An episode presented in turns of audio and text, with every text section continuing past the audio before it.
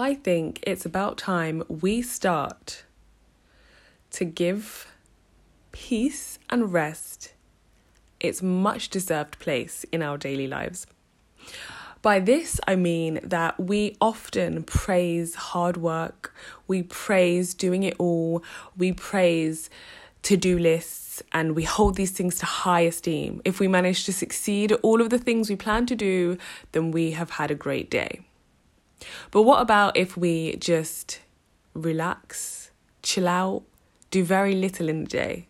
That day is often not described as a great day. That's often described as a lazy day. And I have no problems with lazy days. I, I say I have lazy days all the time.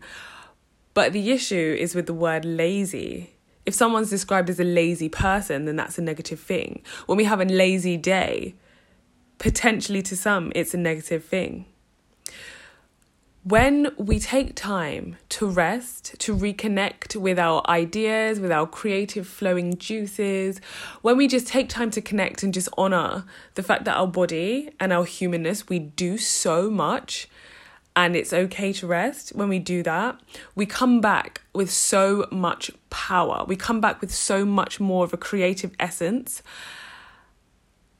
And it just baffles me so much that that is not something that is highly praised. So recently I've been looking a lot into the feminine energy, the divine feminine energy. There's two types of energies that every human being has.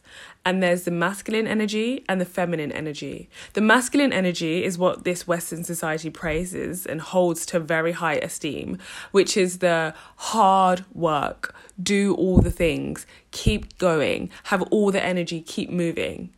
And then the feminine energy is when you slow down and you really begin to connect.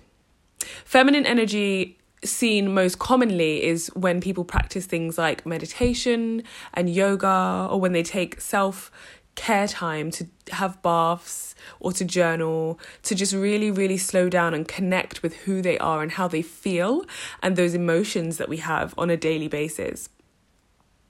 Taking time to do both is key. I don't think that there's anyone who can stay wholly in the feminine or who can stay wholly in the masculine because we all will have a balance of both and we all need to balance and honor both of those things within our lives. Similarly, I think that society needs to honor both the masculine and the feminine energy. So I've taken a break from recording any pod- podcast episodes because I've just been in my feminine energy, I've just been resting. And a part of my brain has been sort of nagging at me like, oh, you need to record another episode. You need to put this out. You need to post. You need to do that. And then another part of me is like, oh, goodness. Shut up. Let me rest. Let me be at peace. And so I went with the side that felt a little bit more difficult because I'm naturally inclined, being a product of my society, to do, do, do, and always be on the go. But I just decided to take care of myself, to slow down, to work on on honoring that fe- feminine side, that feminine energy side, and to clear my space in my home and just be just be with who I am and be comfortable with that.